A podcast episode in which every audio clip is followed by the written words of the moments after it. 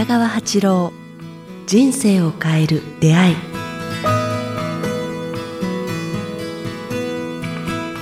こんにちは早川洋平です。北川八郎人生を変える出会い。今日は第50 回です。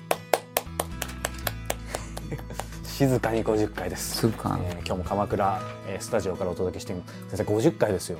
早いね。あっという間やね。あっという間です。もうほぼ今日これ配信されるの12月19日頃でしょうから本当に1年。もう何万人となったよね。今もう2万人を目指してもうちょっと出てとこですけど、まあ、もう本当にありがたい限りですね。ちなみに12月19日先生クリスマス近いですけどああクリスマスか。先生なんかサンタクロースの格好させられたことないんですか？それはないすねごい似合いそうですけどね日本人ですか？らまあこの番組ももうそういう意味ではクリスマス直前ということでなんか50回をね皆さんのギフトになるようなお話ができればと思いますけどちょっと先生質問してもいいですか、うんうん。あのーこの鎌倉の新しいスタジオでも先生のこの机の上はいつものようにあのいい意味で散乱してましてですね。なんかちょっとメモを見つけたんですけどジューギューズうん。あっていうキーワード見つけたんです。これ何でしょう？すいません勉強不足で。あの中国の禅の禅僧の話なんだけども禅僧がなぜこうあのこの世界にかかった牛十十の牛のあ自分とこの牛が逃げた、まあ、それが悟りなんだけど、はい。それを求めてあの人間がそれを追っていく。10の段階をこうずっと示してるわけね。うん。また牛が山に行ってこうあの自分が求めて迷いの世界に入っていって山に登ってこう成功したりなんとかしながら最後は全てを捨ててこう牛に出会うって牛ってのは悟りなんだけども。へで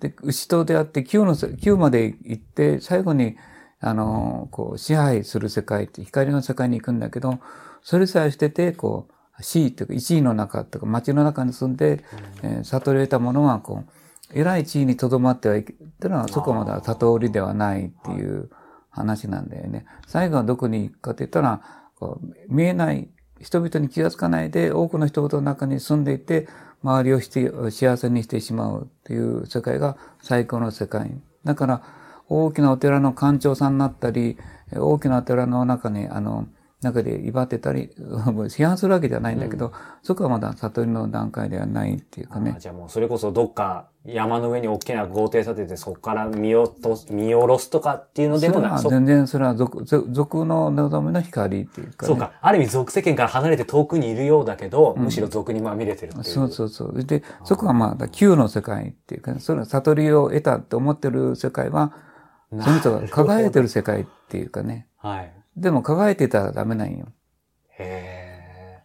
まだ、輝いてる間は意向が強すぎるから、多くの人々が頭を下げてしまう。ー。まあ下げちゃいますよね。うん、偉いとか威張ってるとか、光が強すぎるから。だから、あ輝いてるのはまだまだ、まだ未熟ないね。うんその光すら別にだ出さないというか。うん。だからパ、パワーがあるとかエネルギーがあるとかみんな言ってる人は、僕は、あ、まだまだやなっていう、こう、あの人すごいパワーとか、なんとか、光り輝いてますとかいうのは、あ、まだ意向が強すぎるっていうかね、みんなが、みんなを、こう、引き寄せてしまう。夜の中、夜の強い光は、いい虫もひ悪い虫も全部引きつけるけれども、もっとそれ、なんかね、すごい世界、その上の世界があるっていうかね、それは光をこう、あの、すべての光を穏やかにしてしまう世界。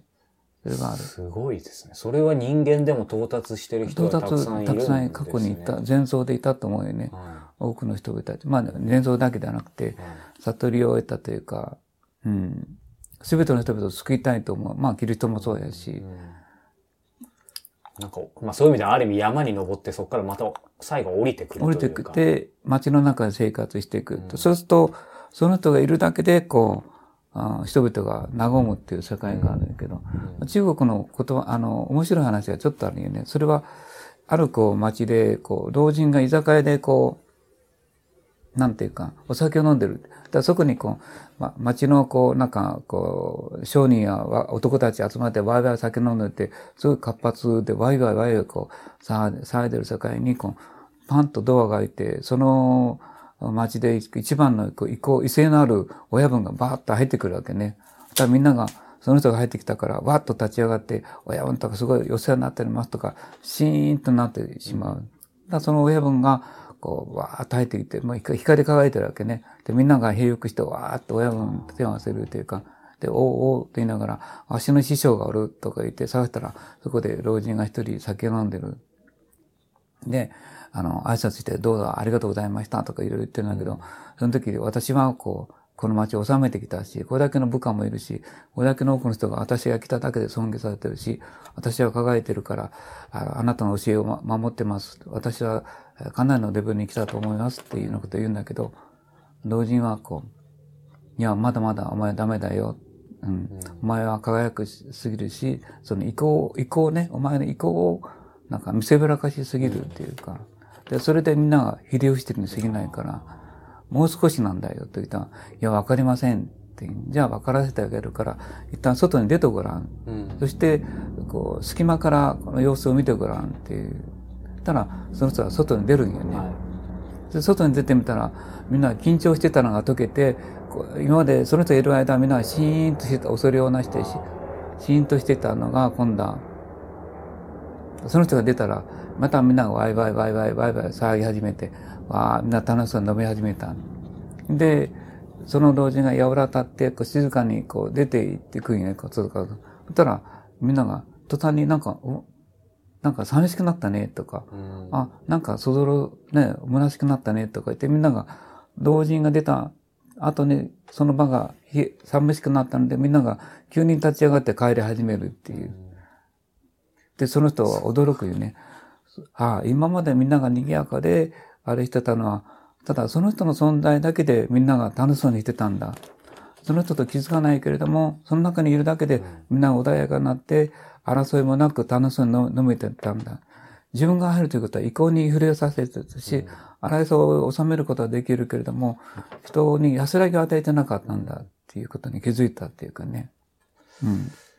なんかこう、光のシャワーを浴びるっていうかね。はい。だから、光が大きくなると、伝統と一緒なんよね。その人が輝いてると、その、それが眩しいけれども、もっと大きな太陽よね。もっと大きな太陽の中にいると、光の中心が見えないよね。ただ、光の輪の中にだけいるだけでいいわけよね。だだから、光の輪の中に、今日みたいに、安らぎの輪の中にいることにさえ気づかないっていうか。もうそこがそ当たり前になっちゃってるわけですからね。うんで、太陽がなくなると寒くなるでしょ。それと同じように、その人がいなくなると、みんなが急に寂しくなって、なんか落ち着かなくなってくるっていうのが、まあ、十牛図よね、こその10の人ですね。う。だから、輝いてる間はまだダメなんだ。パワーがある間はダメなんだ。意向を集めてる間はダメなんだ。もっと、それを気づかない大いなる存在、その人を中心とした光の中にあると、人は人々はその光に気づかないけども、その光の中で安らぐことができる世界っていうのがあるっていう。だからもっと大きくならなさい。っていう、あのね、猫。だから、急に人々が寂しくなったり、すると輪が乱れたり、元気がなくなったり、争ったりするけれども、その人がいる間だけそのエネルギーで人がこう安らぎ平和化になるっていう、過去に何人かの聖者が出てきてるよね。それが斎藤のこうしたりっていうか、先生、ちょっとその逆説的に伺いたいんですけど、その10の人はそういう人ってことですけど、まあそこのさっきの彼は9だとしたときに、必ず逆に言うと階段がさっきみたいにあって、うんうんえっ、と、そういう、まあある意味俺はすごいだろみたいな光をだ、出すっていうのもそういう意味では正しい段階をそうそう踏んでるそう。それが9よね。求めていいよ。だからもう一つ上の世界があるよっていうかね、その上の最後の世界まで今世目指してごらんっていう、そのしグルっていう詩を教えたんやけどね、前奏が。それが十牛図に書いてあるわ。だけどぜひ皆さん、十の牛の図っていう禅の世界の中で出てくると思うんだけど、ちょっと調べてみません、なんかそういうの、いろいろ本とかもありそうですね。でも人は結構そこまで到達できる、悟りを得ることができれば、でも今非常にわかりやすかったです、先生、さすが。はい。中牛図。だけどなんか、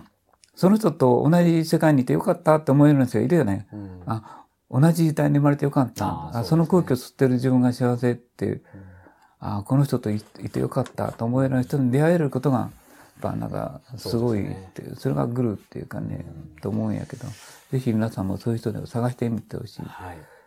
さあ、えーこの番組では皆様からのご質問を募集しております。えー詳しくは、えー北川先生ホームページ、もしくは、えー北川アットマークキクタス .jp、北川アットマーク KIQTAS.jp までお寄せください。